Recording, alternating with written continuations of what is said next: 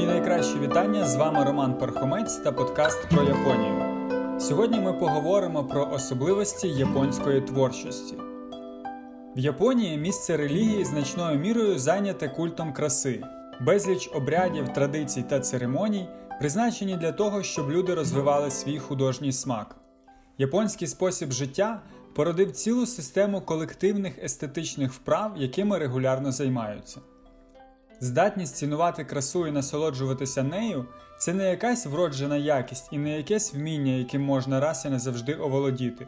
Усвідомлюючи це, японці століттями виробляли своєрідні методи, які дозволяють їм розвивати, підтримувати і зміцнювати свій художній смак. Естетичне виховання в звичайній японській школі поставлене ширше і ґрунтовніше, ніж в інших країнах світу. Вже другокласник користується фарбами 36 кольорів і знає назви кожного з них. В погожий день директор школи має право скасувати заняття, щоб дітвора пішла на повітря малювати з натури або слухати пояснення вчителя про те, як розпізнавати красу в природі. Однак провідне місце в естетичному вихованні дитини займає навчання письму. Безперечно, ієрогліфічне письмо тяжкий тягар для японського школяра. Воно відбирає у нього в перші роки навчання непомірно багато часу і сил. Мистецтво ієрогліфічної письменності прийшло до Японії з Китаю в ту пору, коли воно вже протягом тисячі років вважалося там одним з видів образотворчого мистецтва. На ієрогліфи в той час дивилися не тільки як на засіб письмового спілкування, а й як на образотворчий прийом. Переваги почерку певної особи вважалися прямим відображенням характеру людини. Лише морально досконала людина могла стати майстром каліграфії за тодішнім уявленням, і навпаки, всякий, хто опанував мистецтво ієрогліфічної письменності, вважався людиною високих душевних якостей. Під час вивчення ієрогліфів стирається грань між писанням і малюванням. Коли освоєні необхідні механічні навички, людина вже не пише, а малює, причому не пером, а пензлем, приводячи його в рух не тільки рукою, а якби усім тілом. При досконалому володінні пензлем і бездоганному почутті пропорцій, потрібних для ієрогліфічного письма, кожен японець по суті стає живописцем. Йому не складно кількома миттєвими впевненими штрихами зобразити витончену гілку бамбука з майстерністю професійного художника. Існування каліграфії як однієї з основ народної освіти було важливою причиною того, що багато традиційних рис японської культури вціліли в побуті сучасних поколінь. Перші століття японської історії працювали тільки художники. Вони створили категорію образотворчих ієрогліфів, первісну китайську енциклопедію в малюнках. Деякі з цих малюнків ієрогліфів з їх гранично лаконічною виразністю, мудрою економією ліній, захованими образами і чарівною винахідливістю є незабутніми шедеврами образотворчої майстерності. Коли художники зробили свою справу і змогли зайнятися іншим, прийшли філософи і почали, по-перше, обережно спрощувати ескізи художників, пристосовувати їх до життя, а по-друге, конструювати абстрактні ієрогліфи, створювати поняття, тому що філософія завжди була поезією понять. З'явилися, наприклад, такі ієрогліфи, як смерч або вихор це зображення трьох псів, пустувати або дражнити це зображення двох чоловіків, які заграють до жінки. Покірність це людина, а перед нею собака. Відпочинок людина, що притулилася до дерева. Водоспад це є зображення води та буйства. Гуркіт зображення трьох возів. Відчайдушна боротьба. Тигр, а під ним кабан. Спокій або мир це зображення жінки, яка сидить під дахом будинку. Разом зі зміною зовнішності ієрогліфи зазнавали інтенсивну внутрішню еволюцію, міняли своє значення, скидали з себе старі імена і отримували нові. Наприклад, ієрогліф Хамелеон непомітно в зміні століть втратив десь своє перше значення і став означати моторний, спритний. Ієрогліф хмари або клуби пари, що піднімаються вгору, став означати говорити, а ієрогліф в'ялені шматки м'яса став означати старий стародавній. Згадаймо про вівтарі краси в японському житлі, що зветься токонома, тобто спеціальна ніша, біля якої сідає глава сім'ї або гість. Це найпочесніше місце в будинку прийнято прикрашати сувоєм з каліграфічно написаним висловом, найчастіше віршованим. Тут, де каліграфія єднається з поезією, ми бачимо другий приклад вправ з естетики народне захоплення складанням віршів.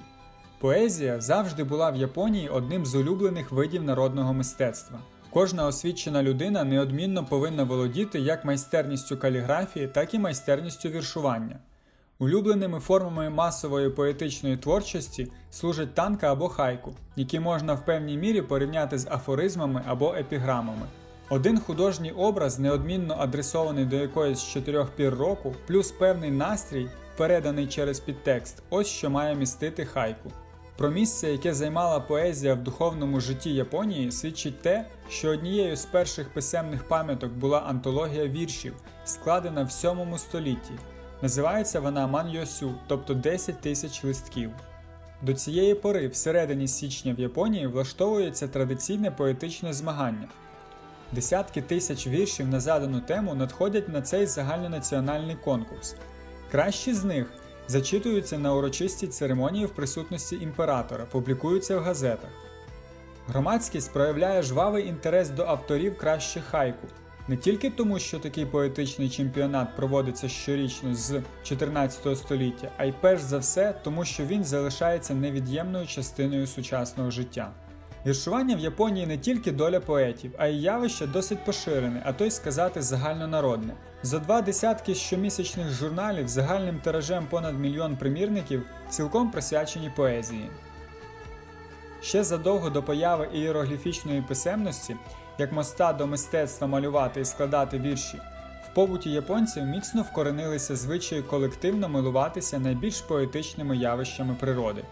Взимку прийнято милуватися снігом, навесні цвітінням сливи, сакури, азалій, восени багряним листям гірських кленів і повним місяцем. Отже, японці не релігійні, але замість ікон в кожному японському житлі є вівтар краси, ніша, де стоїть ваза з квітами, висить картина або каліграфічно написаний вірш. Японці не релігійні, однак замість колективних богослужінь вони створили звичаї, які допомагають людям спільно розвивати в собі художній смак. Колективне милування природою, писемність, яку не відрізнити від малювання, віршування, поєднане з каліграфією, всі ці традиції донині зберігають свою силу, безсумнівний вплив на життєву філософію і національний характер японців.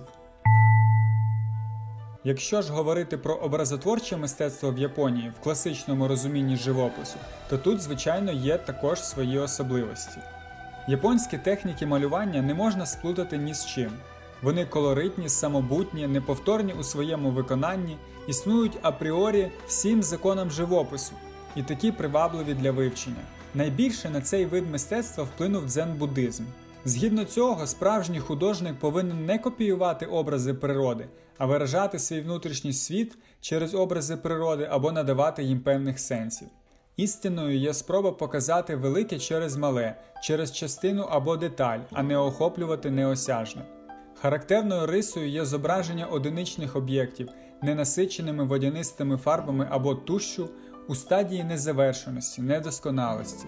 Такий прийом дозволяє зосередитися на головному, відчути реалізм життя та пробудити уяву. Часто художник бере за основу непримітні деталі, з якими ми стикаємося щодня і приймаємо це як належне, шукає родзинку в сюжеті і дуже вдало обігрує всі нюанси. Подібні картини заслуговують захоплення, адже яким тонким душевним складом потрібно володіти, щоб з простої і непоказної речі створити складну і багатозначну гравюру. Усвідомлені бідність і самітність це найважливіша умова для досягнення волі від матеріальних і емоційних турбот. А порожнеча, відсутність явної краси це наближення до краси невиявленої і тому більш високої. Багатство варто шукати в бідності, а красу у простоті. Варто також згадати про таку невід'ємну частину японського творчого світу, як ікебана. Це традиційне японське мистецтво створення композицій з живих квітів та рослин. З японської дослівно ікебана означає живі квіти. Мета ікебана висловлювати красу природи, створюючи композиції з квітів, кераміки та інших предметів. Але ікебана це не тільки прикрашання, не тільки один з декоративних прийомів, це і засіб самовираження. Навіть використовуючи одні й ті ж матеріали, різні люди можуть вкласти в них різні настрої. Справжнього майстра ікебана не може задовольнити лише зовнішня краса квітів. Він прагне змусити їх заговорити зрозумілою людям мовою. Ікебана бере початок із 6 століття в Японії. Монахи почали створювати різні композиції в буддійських храмах, а потім повільно зростала популярність серед аристократії та самурайського класу. Щоб досягти душевного спокою та стану концентрації, перш ніж перейти до бою, самураї виконували церемонію ікебана та чадо для очищення серця та розуму.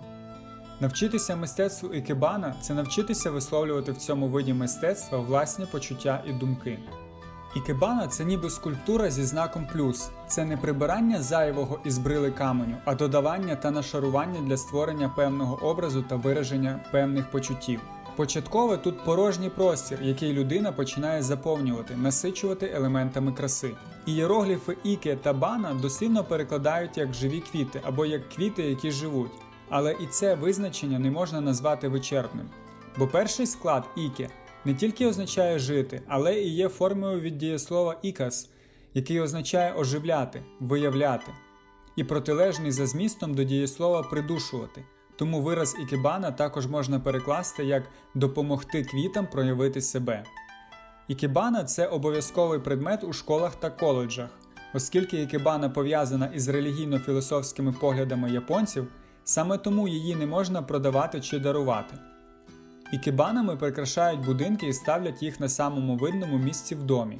Коли гість заходить до хати, то перше, що він бачить, це ікебану, вітається з нею, віддаючи тим самим шану природі та всьому живому, а потім вітається із господарем. По ікебані можна відчути, який настрій є у господаря. Філософія вивчення ікебани полягає в тому, що це медитативне мистецтво, і ваш внутрішній стан проєктується на організацію рослин та квітів в ікебані. Є притча про майстра чайної церемонії Рюкю, сад якого славився на всю Японію квітами берізки. Поглянути на них вирішив навіть сам Сьогун Хідеєсі. Прийшовши в призначений ранок у сад, він з подивом виявив, що всі квітки зрізані. Він розгнівався, але коли увійшов до кімнати для чайної церемонії, то побачив ікебана з одного єдиного стебла берізки. Рюкю приніс в жертву всі квіти свого саду, щоб підкреслити їх красу в одній найкращій квітці. Цю притчу розповідають кожному японцеві на першому занятті ікебана. Його привчають до того, що виразність скупа, що, хоч ікебана в цілому це скульптура зі знаком плюс, проте з кожної окремої гілки з листям та квітами треба так само безжально видаляти все зайве, як скульптор сколює з шматка мармуру все, що не є образом. Ікебана це породження японського способу життя. Цей вид мистецтва створений нацією, яка століттями виховувала в собі вміння ставитися до природи як до невичерпної скарбниці прекрасного. Мистецтво ікебана так люблять саме за його загальну доступність, за те, що воно допомагає людині навіть в бідності відчувати себе духовно багатою. Дякую вам за увагу. Сподіваюся, вам було цікаво послухати такий короткий екскурс в японську творчість, і ви знайшли для себе щось близьке та важливе. З вами був Роман Пархомець та подкаст про Японію. Почуємось!